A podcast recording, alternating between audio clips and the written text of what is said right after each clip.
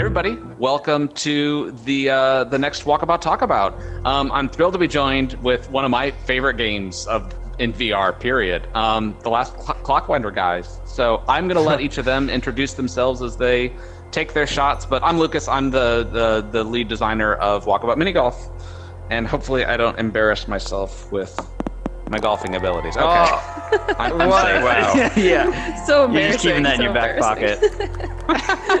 I don't want to brag. I'm pretty good at this game. I I've had a lot of. Are we gonna get sharks? All right, all right. We'll have to. We'll Oh have yeah, to anybody play- want to put some money down? yeah. We'll have to do a That's... competitive last clockwinder with you at some point, so we can uh, so we can return Yeah. the favor.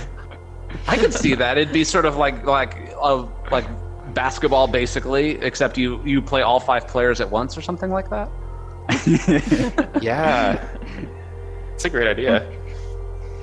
Awesome. Is this a Um, uh, John, yeah, I- it looks like John's shot here. Yeah, I can start introducing uh, ourselves. Um, so my name is John Austin. Uh, I am one of the project leads. I do game design and engineering and business and all sorts of other things. Um, and also co-founder of Pontoco. Um, yeah. Awesome. Take a shot. Wow us. Let's see that whole Wow us is that, with me? your golfing Oh, no. prowess. Yeah. oh boy. All right. And some and I don't think any of you guys have played this course, so you have a very good excuse if Oh, that was really close, actually. Yeah. That was a good shot. Pretty good, pretty good. Uh, awesome. that's me. Hey everyone, uh, I'm Matt Blair. I'm uh, the other co-founder of Pontoco, and I also do game design and engineering and uh, whatever odd jobs, odd jobs are necessary to ship games. Uh, that's how it be. So uh, let's see. Uh, Oh no nicely way. Yes. Oh, what the hell? Wow. And I feel a little All right, bad we I'm- made Anita w- tee off a little earlier because she had to get it technically set up for us. So It's true. She was well, holding I'm back on also, purpose. I'm also not good at this game, so we don't have to. I'll take any handicaps I can. Um, I'm Anita. I am the art director at Pontoco, and then because we're such a small team, I also do a bunch of the little indie studio running odd jobs um, along with art direction. Right. awesome. Well, so I played. Actually, most of us on the team have played Last Clockwinder. Um, it's definitely one of my like yeah, just favorite VR games. Period. Just like that, sort of like it's just so. How do I- how do I put it? Just the mechanic of it is so simple and something that you can only do in VR. And it's just like I'm I'm Right. curious how you guys sort of found that mechanic or where the the, the idea came from, basically. Oh, well, first, that is super nice of you to say. Uh, I really appreciate that. Uh, it's this is like our first uh, VR title that we've shipped, so we really had no idea if it was going to be good at all. Um, and I think the mechanic was sort of uh, kind of a a stray, like you know, just chit chatting about game design kind of idea that uh, like stuck in our heads for like several years. Uh, we had this uh, period where we were sort of like you know fumbling around with like what game to make next and Mm-hmm. we had this idea and we are like oh man this would be like a great vr game just it's so perfect for the medium it really like you just can't do it in any other kind of format and Mhm. it it kind of forced our hand we like didn't really set out to make a vr game but we had this idea and we're Mhm. like well now we have to so it was So is this your guys' uh, first? V- just was it the first VR game that you guys had done then? So it was the first one for the studio. I that phenomena it, phenomena was a pretty heavy VR uh, company, so I had been. I'd even made a Quest game before this that didn't release, so I sort of had one under my belt. But the you know first like proper VR game, I would say, and it was it was also like our first time going through, I would say all of the different I guess like areas like we had voice acting, like proper voice acting, like we hired like a writing team and like uh, like full 3D assets and things like that. Like we kind of just like ran the gamut of all of the different uh, fields, I guess. Whereas some of the other games we've made as a studio were smaller. Like we made a 2D game for iPads uh, like back in 2015. Uh, so it's been interesting to sort of do all the different things. Uh, one of the to your question about uh, where the idea came from, like one of the things that always sticks in my head is like very early on, like we had this imagination of like 1,000 copies of yourselves knitting this like infinite sweater, um, and like that that was like to me that's like the initial seed of the idea that always stuck with me. Like we never. You know, made it. We didn't make it a sweater knitting game, but uh, that definitely was part of the compelling image for me. I, re- I remembered One that we actually had made a prototype cooking for this. too. Oh, sure. Yeah, cooking too. Yeah, yeah, like lots of different things where you can copy yourself and find, form assembly lines. Yeah, we made a prototype of this game back in 2015, 2016 that we like we just remembered. Like until like, like a couple of weeks ago, I had like convinced myself that we started this game back in like 2018, 2019. And then I was like, oh wait, I made an entire prototype of this game in 2016, um, and we just we had to shelve it because other things came up, and we just didn't have the funding to make it. Um, but it had been kicking around for like quite a while. Awesome. Yeah, we were oh, and by the way, feel free to, to a- whoever's turn it is, feel free to go ahead. But Oh, is I that? don't know whose turn it is. Oh, by the way, if you look at your Is club and it's blue, it's your turn. That's the Oh, way it's you me? can. Oh my that's the gosh. you can tell. Not that we have to sort of like rush through or anything, but just yeah, you can kind of. I didn't even know. I just didn't realize it was my turn. I totally would have. Uh, Um, so I'm curious how big the studio is, or like, are you guys all in person? Are you remote? Just like, what's the general sort of like, yeah, kind of the the makeup and the story of the studio itself? We've always been remote for that for the second question. It's never been. A, oh no. Uh, yeah, Uh, we just we've never. yeah, we started remote, uh, yeah. And uh, it it meant that we didn't have to uh, do much in the way of adjustment um, in 2020, yeah. um, which If anything, good. was a benefit. Uh, Yeah, totally. So I'm also Yeah. kind of curious what your guys' um, kind of individual backgrounds are. Like, have you been doing game design pretty much like did you study it in school, or did you? Is it something that you picked up on your own? so Just sort of generally yeah. how you got into it. Yeah, I guess I can start. Um, I mean, so I'm definitely one of those people that's been making games like for a long time. Like when I was super young, I was just making games in like Flash and all the sort of games creators. Like, and I taught myself programming at a young age. So I've sort of been making games like in high school. I don't know. Like there wasn't really a moment I wasn't making games um, of some form. Yeah. Um, not all of them released. Um, I never made the hit Flash game that I was intending to, but uh, The uh, I've the definitely been, Newgrounds, you know. whatever the Yeah. yeah. that was close. yeah, exactly. Yeah, but you know, there are seeds of ideas there that still stick around sometimes. Um, but uh, we all, at least, so Matt and I met in college, and so in the uh, game design course there, and so we made two games in college. Uh, one of which we've released. Um, that, that was a Gathering Sky. Um, so Matt and I have been making games for quite a while, although we haven't always been full time at it. Like we sort of uh, took some jobs in the middle there to save up some money and that kind of thing. Mm-hmm. Um, yeah. Oh yeah. Pretty much what gets us to now. And then I guess so, like, I don't know. Like, yeah, I took a stint at Phenomena. Uh, we worked in tech for a little while. I've done a lot of like AR, um, computer vision stuff. So back in college, I was doing Okay. sort of machine learning, computer vision, and that's kind of how I jumped into AR, VR. Um, and that's kind of yeah, that's kind of how we got to this game. I, I'm not sure like if I hadn't worked at Phenomena whether I would have known to make a VR game. Um, so it's been an interesting path. That's that was yeah where the, the seed came. Matt, how about how about you? You guys went to college together. I know you said. Yeah, exactly.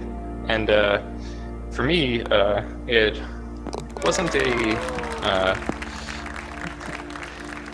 wasn't a long-standing uh, hobby or anything. I was in school for mechanical engineering. Actually, uh, that's what I graduated with, and uh, nice. Um, I was it was like my senior year, I guess, and uh, I was kind of like done with all the like important courses, and uh, I'd always been a fan of video games, and there was like a game design course, And I'm like, sure, I kind of like programming. uh, this thing was fun and not an overwhelming amount of work. Uh, spoiler, it was an overwhelming amount of work.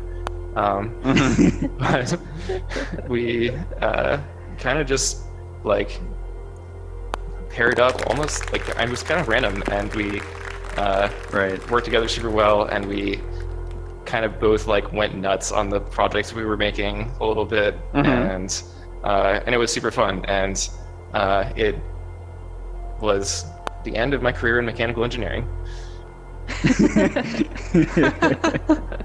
And you never had to I mean i was a music major in school so i'm the king of sort of like yeah not using any of the mm. well actually ironically i'd probably get to use some of the music even though i don't do any of the music. I actually work you know with chris the composer a decent bit and at least sort of like help figure out direction and all that. So in a way it's probably actually pretty good that i got a music degree but yeah anita i'm kind of curious yeah did you yeah school what, what's how did you get into game design Uh, definitely not school. I kind of just so I well I did go to art school, so art part definitely stuck around. Um, mm-hmm. but yeah, I thought I thought I was gonna work in animation for a little while. I actually did an internship at Nickelodeon, and then decided I didn't want to live in LA.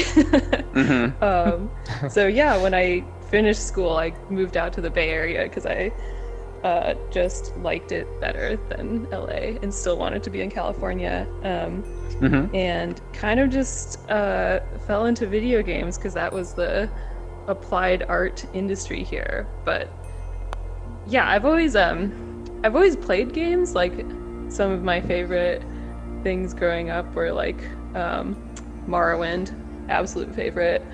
Um, Mm-hmm. So Nice. yeah, it worked out well. Um, and then I've kind of just been contracting in and around games, a little bit of tech stuff here and there, um, Mm-hmm. because I live in the Bay Area, but um, mostly games uh, since 2013. Um, and I met Matt and John at this old games co-working space that used to exist in San Francisco. Uh, no longer, but um, yeah, we all used Oh, to work out of this R.I.P. place called Game Nest. Nest. Yeah, it was it was a lovely spot uh, while it lasted, but unfortunately, uh, indie games and like indie games creators are uh, not the people who can afford to pay office rent in San Francisco. Yeah. yep. Um, I am kind of curious. I want to get into sort of like the game design stuff, but I'm also just kind of curious of how this came about because on the business side, you guys did something that's also fairly difficult in that you you basically got publishers and you got people involved early on. A lot of the stuff in the VR space. Like I'm kind of curious at what how far did you guys get it on your own or when did you sort of like bring on some partners just sort of like not i'm not trying to pry but i'm just also generally kind of curious like Yeah. how just how that process worked for you that was a terrible shot I can talk about a little Thanks bit for of taking it that, easy on unless you that shot. to take it, Matt. um, Um, yeah. no, it's a good question because this is like uh, not a thing that gets talked about by a lot of developers as much as it probably should because it's super important.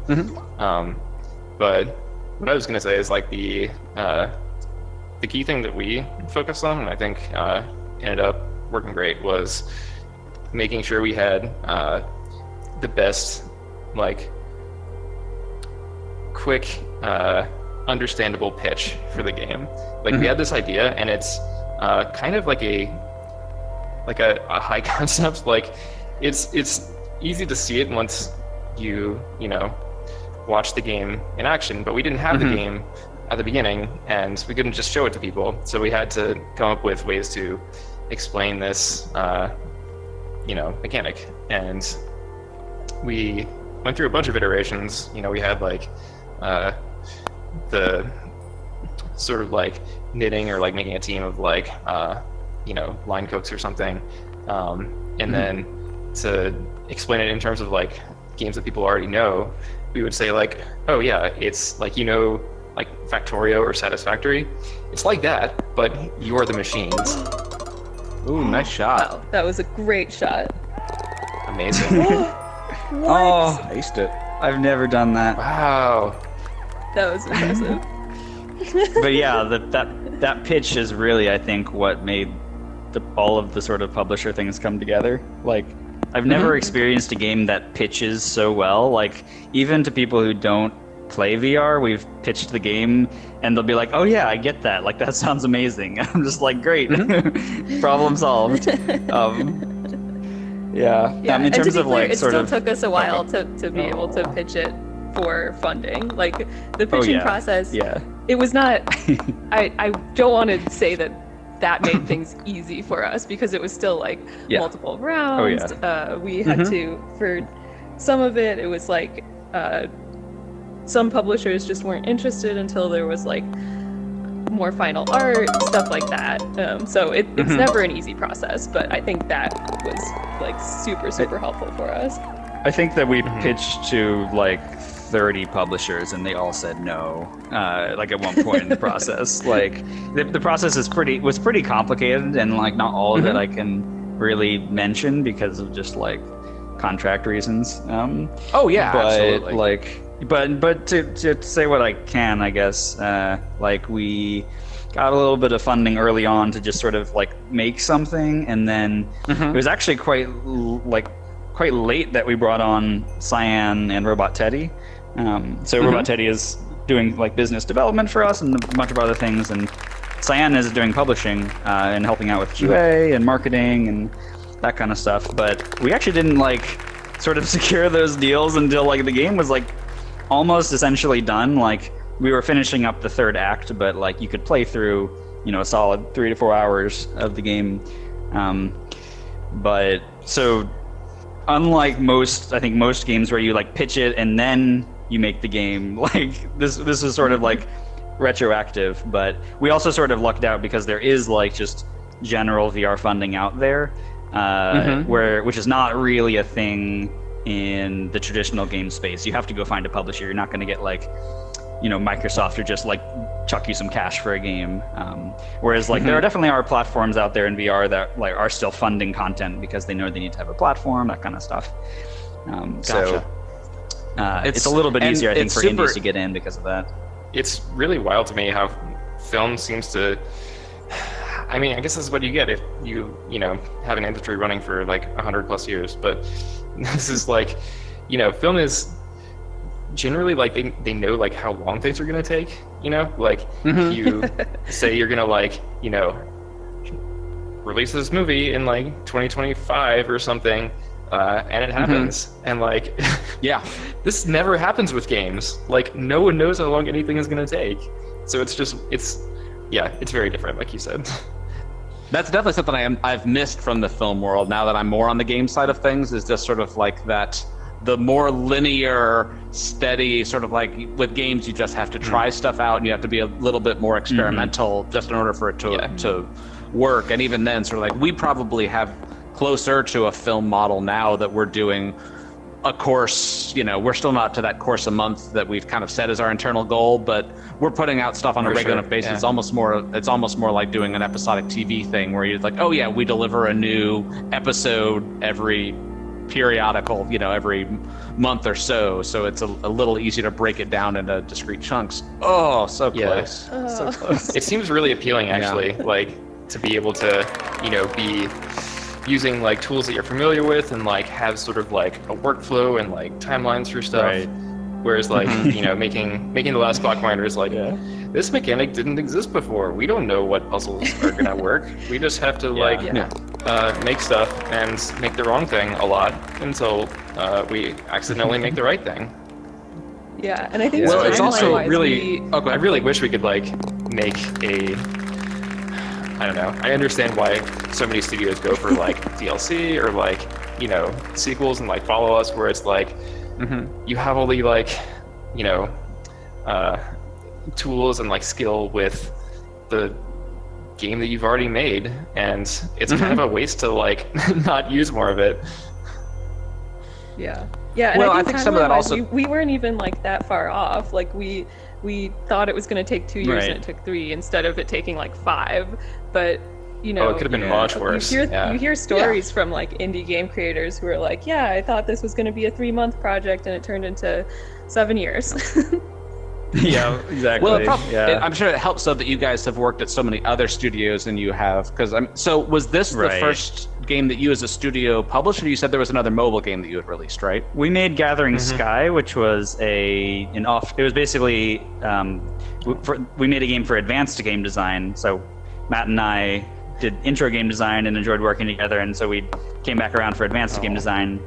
Uh, and that game turned into Gathering Sky, which is this sort of tablet game. Um, well, it's also for desktop too, but uh, it's basically a game about guiding a flock of birds through the sky. It's kind of this meditative, musical, artistic, definitely art house game sort of thing.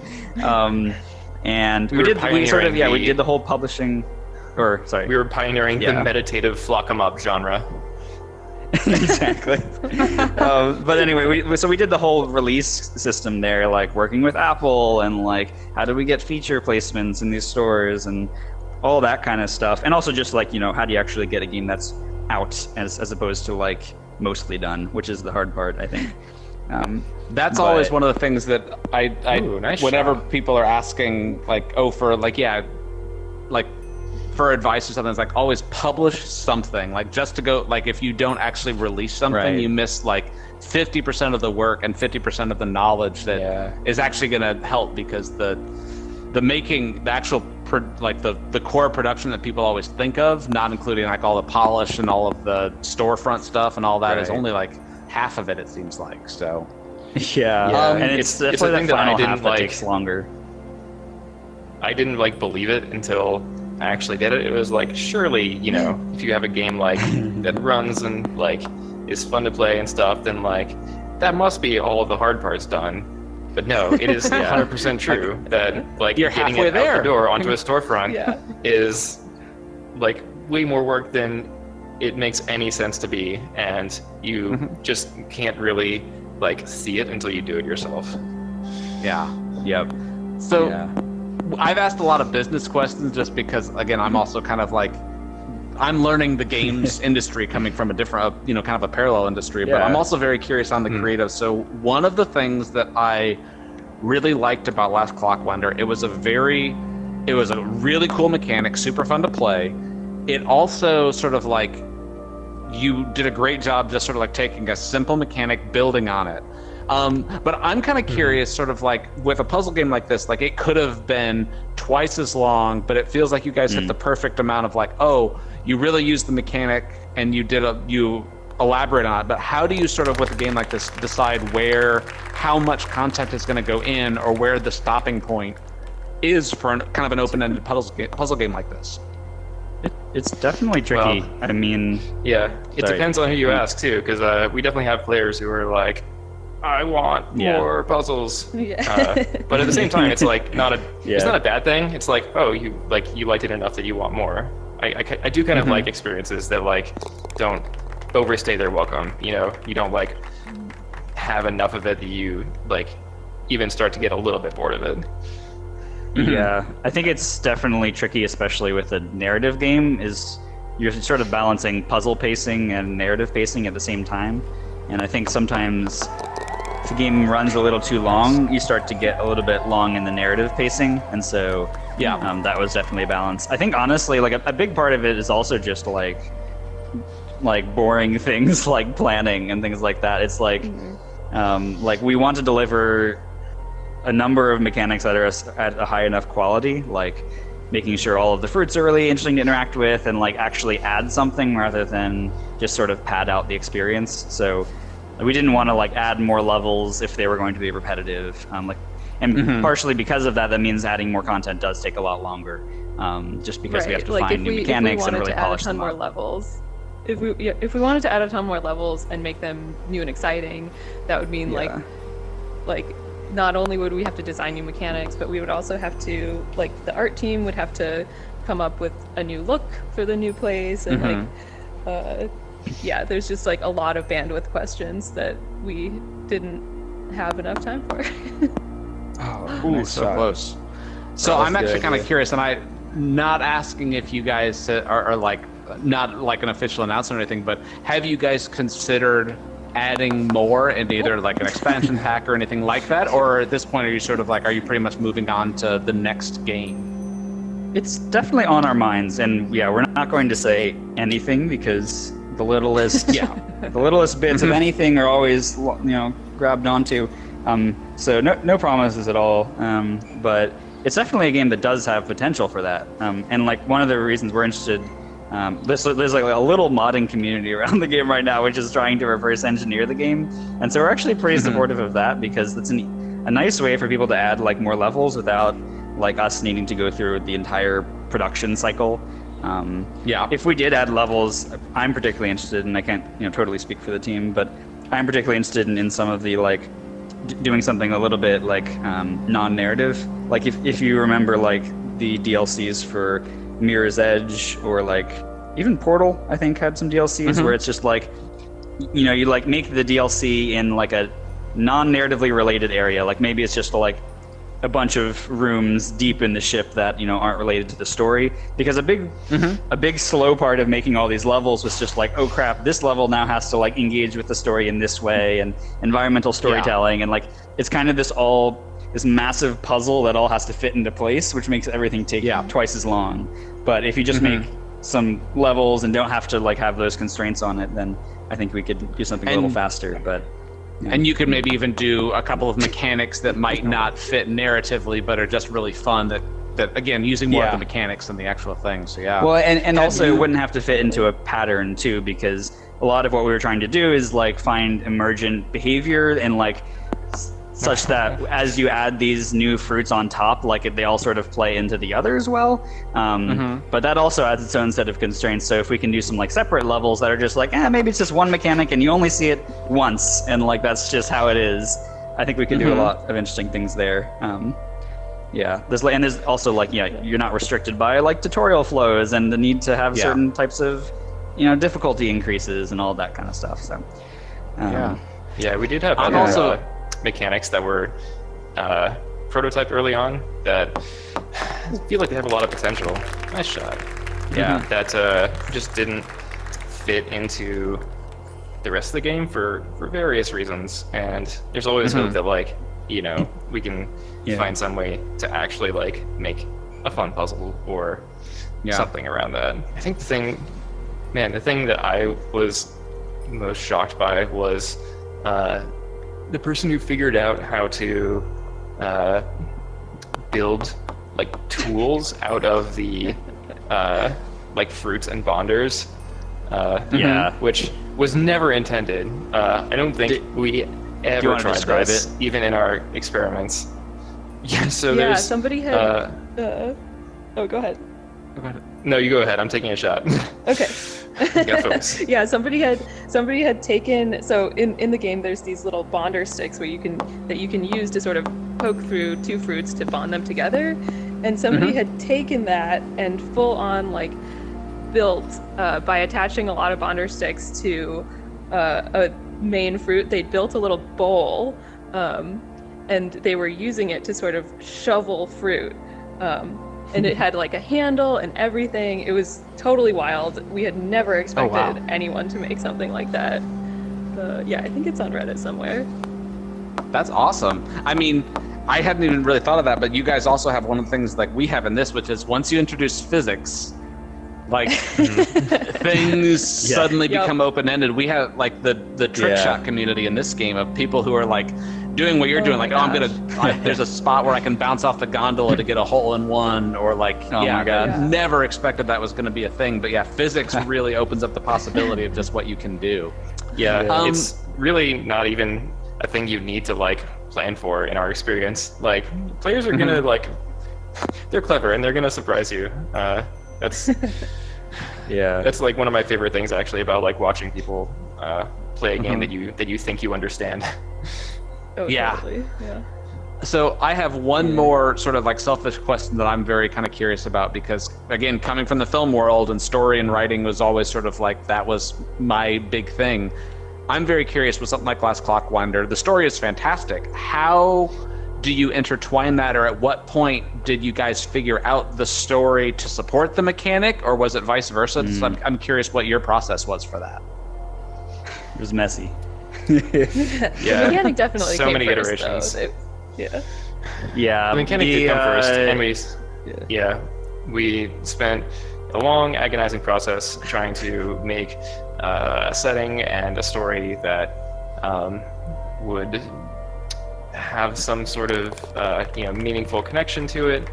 Um, we like spent a lot of time thinking about you know like okay, what are like the themes that emerge from this mechanic? You know, like doing all these like repetitive behaviors and like uh, building sort of machines out of yourself and like uh, trying to perfect things and uh, it it led to a lot of dead ends but uh, it also eventually led to um, the characters who are in the game um, the sort of oh that's so close Oh. oh, man That's rough. um, but yeah, like the character of Adia uh, came out of this idea of this sort of uh, obsessive perfectionist and like uh, you know this is the kind of person who we imagined like using tools like this and uh, kind of uh, going all the way in that direction. So it it did start with a mechanic, but uh, you know the story also influenced like the setting, and then that influenced like what kind of objects you're working with, and uh, and it all feeds back into itself. Yeah, I think that a lot of this story came out of also uh, like Matt and I's experience of being engineers. Like, in a lot of ways, this is an engineering game kind of through and through, and there's always this sort of desire and like romanticism in engineering for like making the perfect machine. Like, this kind of like the idea that if you just work hard enough, then like you don't have to touch it and it'll keep working forever. Um, Mhm. and in a lot of ways that's like kind of a false idol i guess like so to me a big theme of this game was like um, that the importance of a human being in the loop because you can't like if you build a perfect machine you're going to perfectly encode all of your problems and all of your errors like human error into the machine um, Mhm. like there is no you know concept of this like idealized perfect robot um, so I think a lot of that came out of those feelings, and that kind of you know evolved into someone like Adia, who like we wanted to be sympathetic in some ways. That like you know she just really just wants to make this place perfect and like not have like uh, human error and like you know keep these plants safe. But in doing so, she actually makes things worse. Um, so like trying to, I don't know. There's, I definitely see a lot of myself in Adia in some ways, you know, Yeah. and like uh, I no, think it's I, definitely. I definitely picked up on how the yeah how the character was integrated into that, and yeah, that's why I, I love that there were those those deeper story. It wasn't just sort of story as sort of like a facade. It was definitely dif- deeply integrated into how you guys were were doing the rest of the world and building it all building it all out. So yeah, yeah, well, awesome. Well, thank you guys so much for for- yeah for for Yeah, joining me thank on the joining me on the course for a little bit. Yeah, Yeah. Um, Can I just we say, definitely. so I love, I love the looking tiny at these maps right from now. the- Like, it's Oh yeah, the little tiny club that you get when you. so funny. We actually fixed that bug a while back, and so many people were disappointed that we fixed it that we actually re-enabled Oh, yeah. it just because, like, yeah, Oh, you- You gotta have It's the, a You gotta have the feature. tiny It's a clubs, feature, so- yeah. yeah, yeah. Um, oh, and Wesley's so tiny. um, well, awesome. Well, everybody, yeah. Uh, thank you guys for for watching. Definitely check out some of the other talkabouts. And is there anything that you guys want to say? Check out Last Clockwinder. Anything else that you guys want to say or plug? Ah, gosh, I don't know. Follow us on Twitter, I guess. p- But our game. I don't know, like, you know? Yeah. yeah. Share, share the game. That's what I would say. The only the thing that helps us the most is just sharing it with your friends. Like that's, Yep. I think that's Yeah. the biggest thing. Tell your Sharing- friends. It's an awesome game. We've it all been playing it here and super love it. So, yeah. Yeah. Awesome. Cool. Well, thanks for watching.